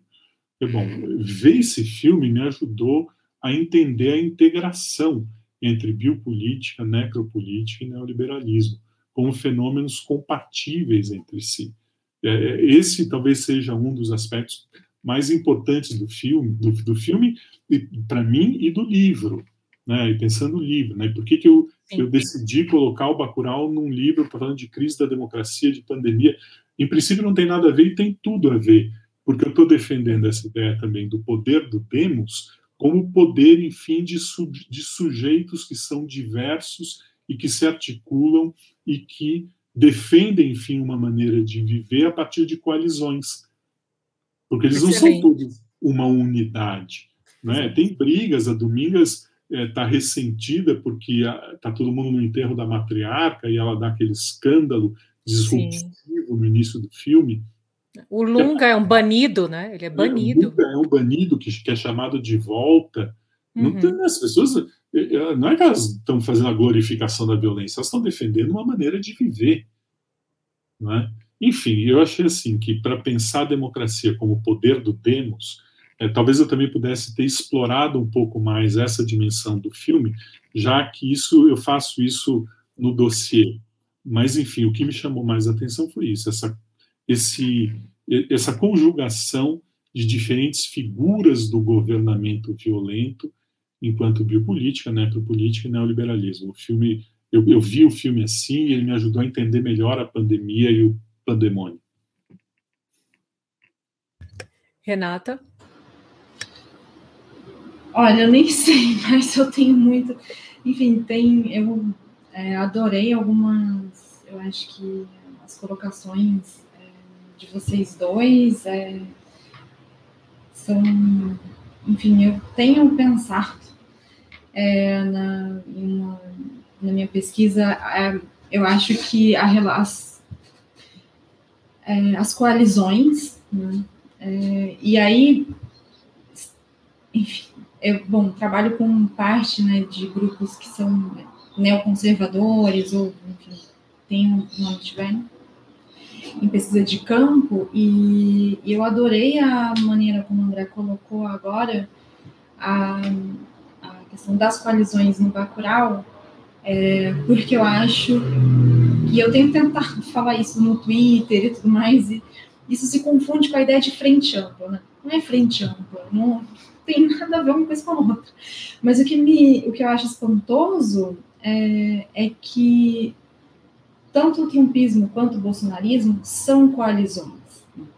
E Sim. a minha impressão é de que justamente grupos conservadores, e, é, e, isso coloca dificuldades para entender é, como esses grupos se formam e operam. É, porque eles são coalizões, e eu acho que o André colocou antes, que a gente tem é, resistência a pensar as contradições, é, e eu acho que a gente tem muito apego, é, essa ideia é uma, essa é uma ideia muito central na maneira como a gente analisa, pensa os fenômenos, E eu acho que um dos desafios que tanto o trumpismo quanto o bolsonarismo colocam é que eles, eles se compatibilizam de outras formas. Eles abrem mão da ideia de não contradição. E eu acho que a minha intuição é de que a estética tem um papel importante né, na construção dessas compatibilizações. Eu não sei se isso tem sentido para vocês, mas é, porque a, de imediato ela coloca num plano aquilo que a gente não imaginaria é, conjugar. E, e, isso dá plausibilidade, o que Exato. também significa que eu concordo muito com o que tanto o Luiz quanto você, André, colocam, que é a importância de pensar seriamente, levar a sério isso que parece ser da ordem do absurdo, e olhar, inclusive, para as operações epistêmicas de plausibilidade que esses atores operam. É, e, mas, enfim, queria ouvi-los, não sei se a gente ainda tem muito tempo, é, não, mas é, joguei muito... porque me chamou muita atenção na fala da Ludmilla e na sua. Esse é um tema muito importante, viu, Renato? Eu acho que a gente cada vez mais precisa enfatizar. A gente acha que uma análise Claro que uma análise política ela tem que ser coerente, mas a gente acaba achando que a coerência ela, ela não, ela é, vamos dizer, a, a recusa das contradições ou ela é a subsunção das contradições num, num, num macro conceito, sabe? Quando política é um jogo e, e esse jogo não é um jogo é, não é um jogo estritamente lógico, não é um jogo onde a contradição te dá um passo em falso. Pelo contrário. Né? Então, entender a produtividade das contradições. Eu, eu, pouco antes de entrar aqui, eu participo de um outro, de um grupo fechado que é extremamente interessante, que se chama República do Amanhã. Se vocês derem uma olhada no YouTube, vocês vão achar um monte de, de, de, de vídeos, sobretudo porque agora com a pandemia as discussões têm sido online, né? E isso, enfim, tem sido assim, o, o legado, putz, é, foi das melhores coisas do ano passado, foi participar e continuar agora participando. Hoje foi a primeira sessão e quem participou hoje foi a Débora Diniz. E eu estava justamente falando com ela sobre essa ideia de coalizão, sobre, enfim, como é que a gente, o nosso entendimento de democracia, é, desde muitos anos, né, já desde os anos 80, com Claude Lefort, está estabelecido o vínculo entre democracia e movimentos sociais, essa, e, e de, de, modo assim, e o conflito. Perfeito. Isso aí, qualquer teórico, qualquer filósofo da política, se não for assim estritamente é, institucionalista, vai ter uma compreensão de democracia que tem que ver com conflito, tem que ver com movimentos sociais. O problema é que agora a, a, a natureza desses movimentos sociais está mudando profundamente, porque não é mais a classe operária, porque a classe operária não foi ao paraíso, a classe operária foi ao inferno, e da terceirização, da uberização, etc., etc., e se fragmentou inteira. E, e então, é, tem outras configurações é, dos movimentos sociais que passam, sobretudo, por diversas minorias. E aí vem aquele tabu das pautas identitárias. Ah, mas as pautas identitárias vão fraturar a democracia, as pautas identitárias vão gerar, como dizia a Débora diz, o fantasma, a chantagem do backlash, isso vai gerar um repúdio, e se as mulheres se organizam, e, e aí ela estava dando o exemplo do, da Argentina, não é? E, e da aprovação agora recente do direito ao aborto em condições sanitárias seguras e 2 milhões de mulheres argentinas nas ruas celebrando isso. Bom, e aí, por que, que eu estou mencionando isso? Porque ela estava justamente. A minha pergunta era, né? Por que, que a gente não consegue pensar teoria política, pensar democracia e a pluralidade dos movimentos sociais? A gente tem que pensar aquela frente ampla, que tem que ter um líder que pauta, a gente engole as nossas diferenças, a gente tapa o nariz e vai lá e isso pode ser importante também do ponto de vista da lógica do jogo partidário, mas a política democrática não se joga apenas no partido político. Agora, fora dessa lógica do jogo partidário, a gente tem que pensar a noção de coalizão. E aí a Débora Diniz estava justamente trazendo uma noção que me pareceu absolutamente oportuna, que é assim, de pensar a lógica da coalizão a partir do que ela chamou de ecossistema, que é uma coisa mais rica, mais ampla, mais variada, que não é, é, vamos dizer, que não é a negação de uma pauta identitária, mas também não é o enrijecimento da identidade. Porque você está pensando elementos que são díspares, mas que caem, cabem bem dentro de um mesmo ecossistema, de um mesmo campo. Eu acho que a ideia de ecossistema efetivamente me parece alguma coisa rica para a gente pensar possibilidades de articulações entre pautas e movimentos que são distintos, não é? é que, e que não precisam perder e se descaracterizar, é, não precisam, enfim, se anular. Né? Um pouco a Butler de anos que ela fala sobre isso, né? eu acho que essa é uma ideia muito luminosa, né? que está presente desde do, do, problemas de gênero, gender trouble, até as últimas obras, e, e, a, e a, gente explorou pouco, né? e fica nessa contraposição entre universalismo de pautas igualitárias e, e, identitarismo das pautas fragmentadas que geram, enfim, a crise da própria ideia de democracia. É, eu acho que a noção de ecossistema funciona bem, porque ela permite, talvez, acomodar a diversidade e mesmo as contradições. E a direita, como você disse, Renato, eu acho que fez isso muito bem. Né? É, basta pensar como não há problema algum diante de uma pauta como o aborto, é, cristãos fundamentalistas e, é, se unificam e, e, e, as divergências entre católicos e, e evangélicos pentecostais vão para o espaço. Eles não têm problema nenhum com isso. Aliás, eu acho que boa parte da, dessa política de, da nova extrema-direita passa por uma ressignificação das políticas de ressignificação que vinham ganhando corpo à esquerda né, ressignificação da noção de liberdade. Né? Eu, eu, acho que ressignificação, enfim, da, da própria ideia, da, da, própria contraposição entre cidadão de bem e comunista. Dizer, não é, nós não estamos operando simplesmente com a lógica da Guerra Fria. Tem muito mais elementos valorativos implicados nessa nova contraposição, que ao mesmo tempo também é um pouco velha. Né? O comunismo, mas assim, por que que funciona? Não tem lugar nenhum o comunismo, onde é que está o comunismo? Está né? Tá embaixo da cama, está dentro do armário. É, quem é o comunismo? Mas funciona. Por que que funciona? É? Quais são os significantes que estão sendo, é, vamos dizer, é, disponibilizados, postos em jogo, em ação, para fazer a coisa dar certo? Não é? tem uma pluralidade de significações caindo aí nesse espantalho do comunismo. E, e a gente não está pensando isso. Né? Então, acho que parar para pensar isso, ouvir o que diz o governo e levar a sério isso. Isso era outra coisa. Né? Eu terminei o livro justamente é, fazendo esse apelo. Né? Assim, eu, eu cito um trecho de, uma, de um romance do Ricardo Pilha, é o Respiração Artificial, é, onde tem uma cena lá de um personagem, enfim, um encontro, enfim, de Kafka jovem, em 1909, com um personagem chamado A.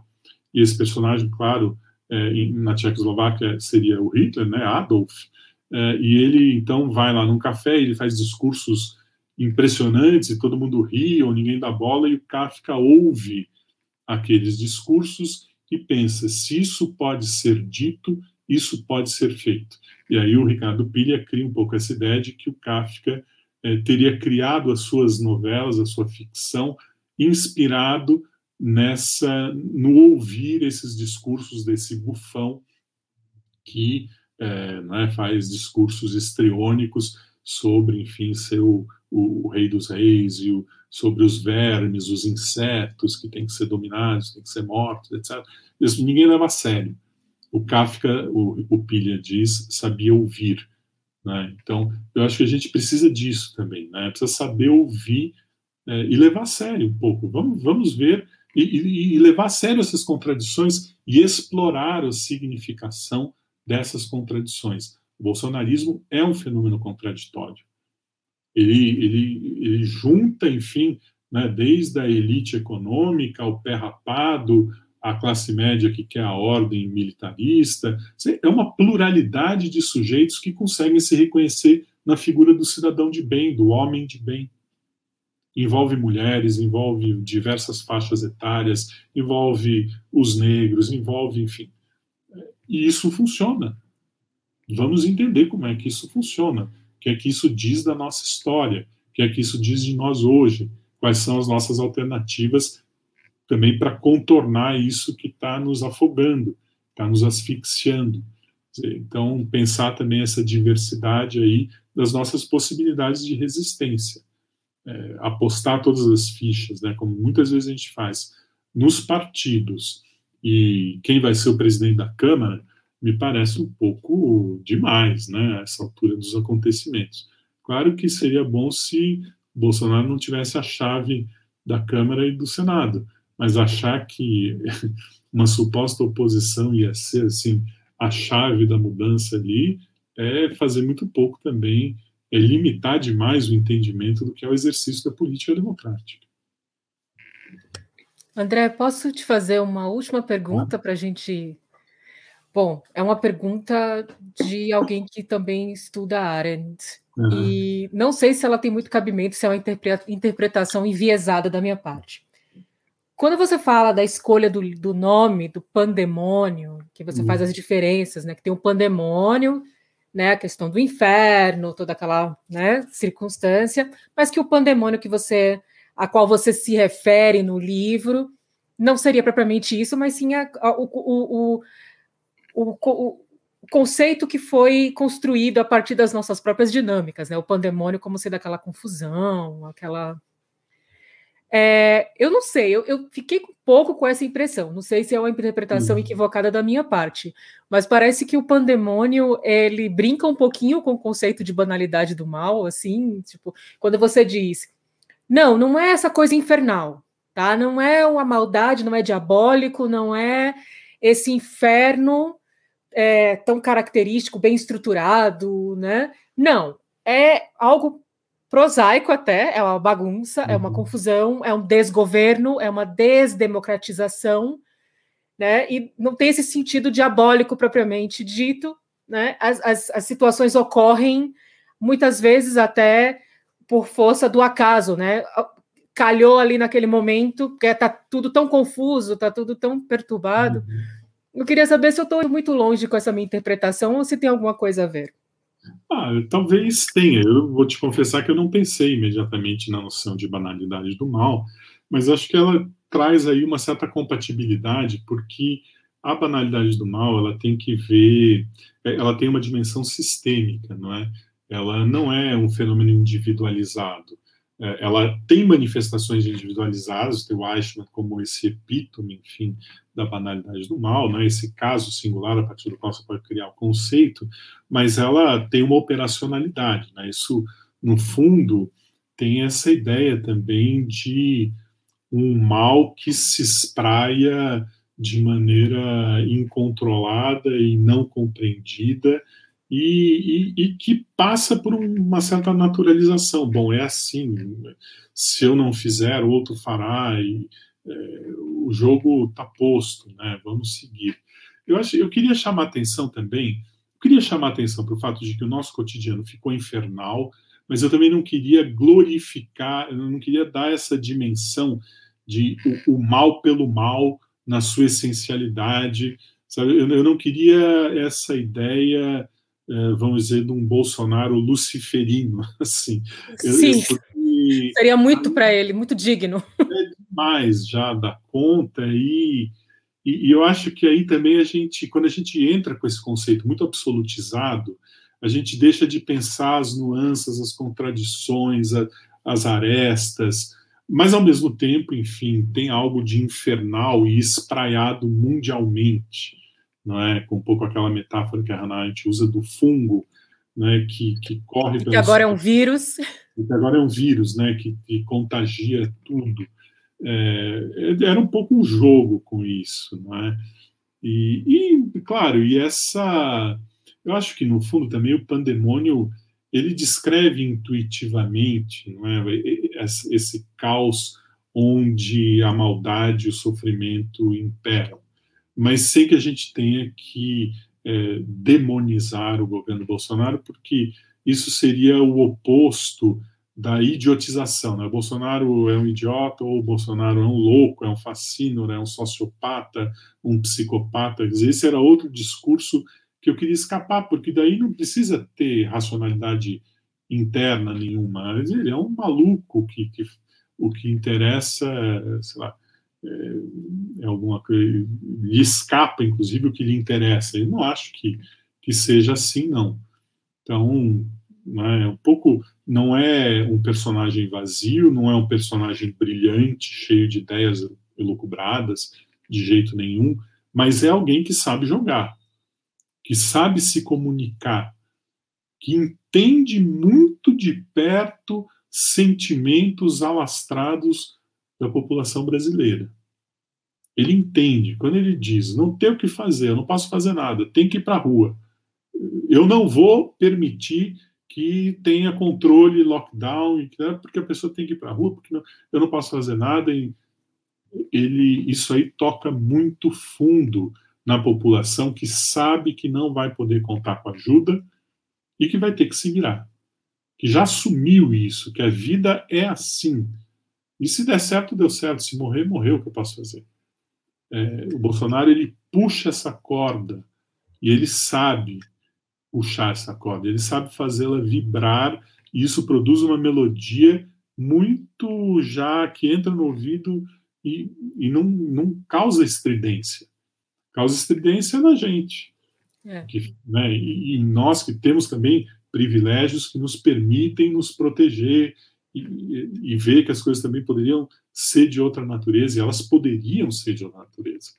É óbvio que se o governo fosse outro, nós teríamos mortes. O Brasil é um país profundamente desigual. Quer dizer, não é a Noruega onde morreram, sei lá, morreu, né? Outro dia eu vi o dado assim, uma coisa, morreram 500 pessoas na Noruega.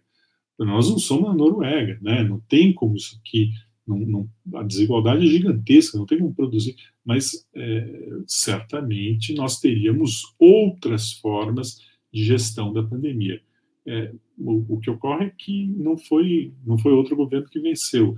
Venceu esse, e, e, e há uma certa conformação entre ter vencido e os discursos aos quais. Que, discursos que esse governo faz e que são um pouco como o canto da sereia de uma vasta parcela da população. Bolsonaro sabe falar para milhões.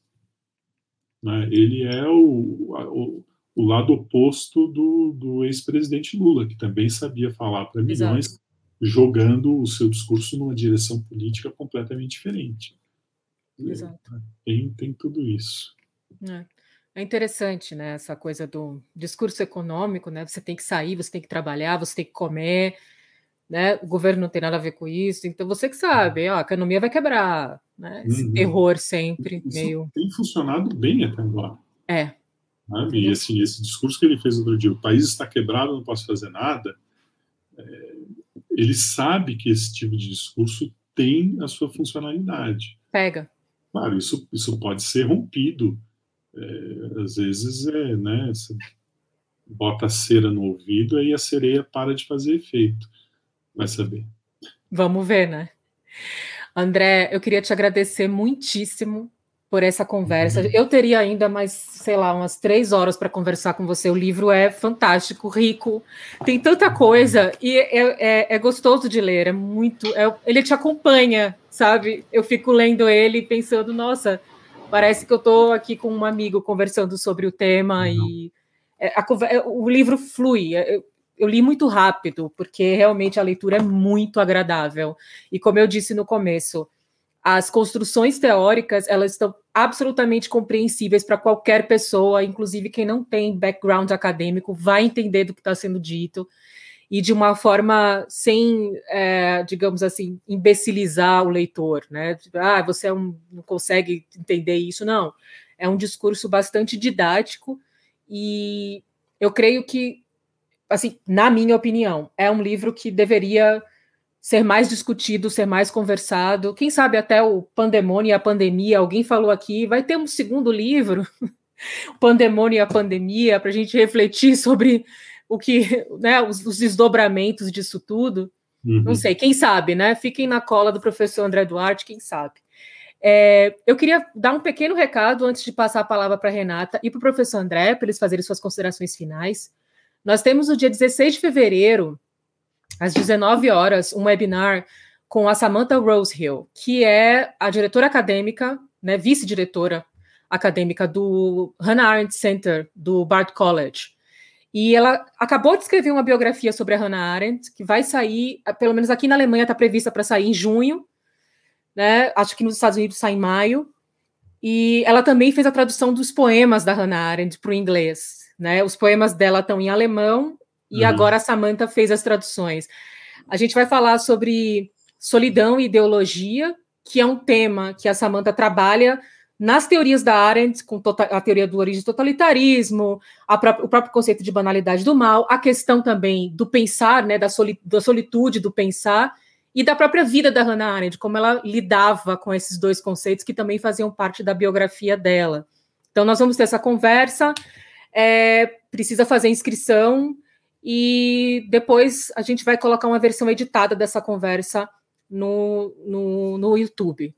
É, o professor André Duarte estará lá.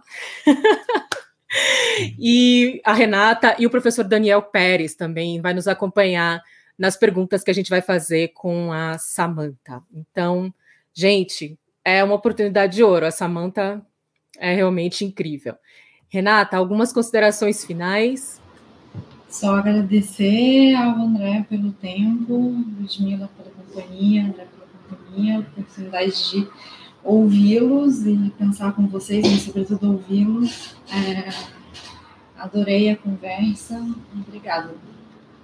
Beleza, eu fico muito contente. Enfim, acho que é, imagine, né, a melhor coisa do mundo poder falar daquilo que a gente está fazendo, daquilo, enfim, que está mobilizando o nosso pensamento, encontrar repercussão nisso e abrir essa oportunidade de tantas outras pessoas poderem também tomar um conhecimento com o livro ou já leram, enfim, entender um pouco melhor, discordar, concordar. Eu acho que isso tudo, enfim, a gente escreve para que, não só para a gente, né, a gente também tem isso, você escreve também para um público que você não sabe quem é, é esse cuidado que a Ludmilla enfatizou, realmente, né, é alguma coisa que eu acho que eu prezo muito, porque se eu for escrever para meia dúzia, realmente, não sei para quê, né, aí... Não tem sentido vou fazer outra coisa. Então, acho que a gente tem que comunicar efetivamente alguma coisa, o que não tem nada a ver com banalização, né? Mas, enfim, muito obrigado, excelente estar aqui com vocês, contem comigo. Obrigada, André, mais uma vez, e vamos contar com você, porque teremos ainda muitos encontros com o André Duarte por aqui, Beleza. e nos vemos, então, no dia 16, não vai ter tradução por agora, infelizmente, não dá para fazer isso. nem a Renata. Mas, enfim, vai estar tá compreensível, vai. Vamos treinar os ouvidos, precisamos.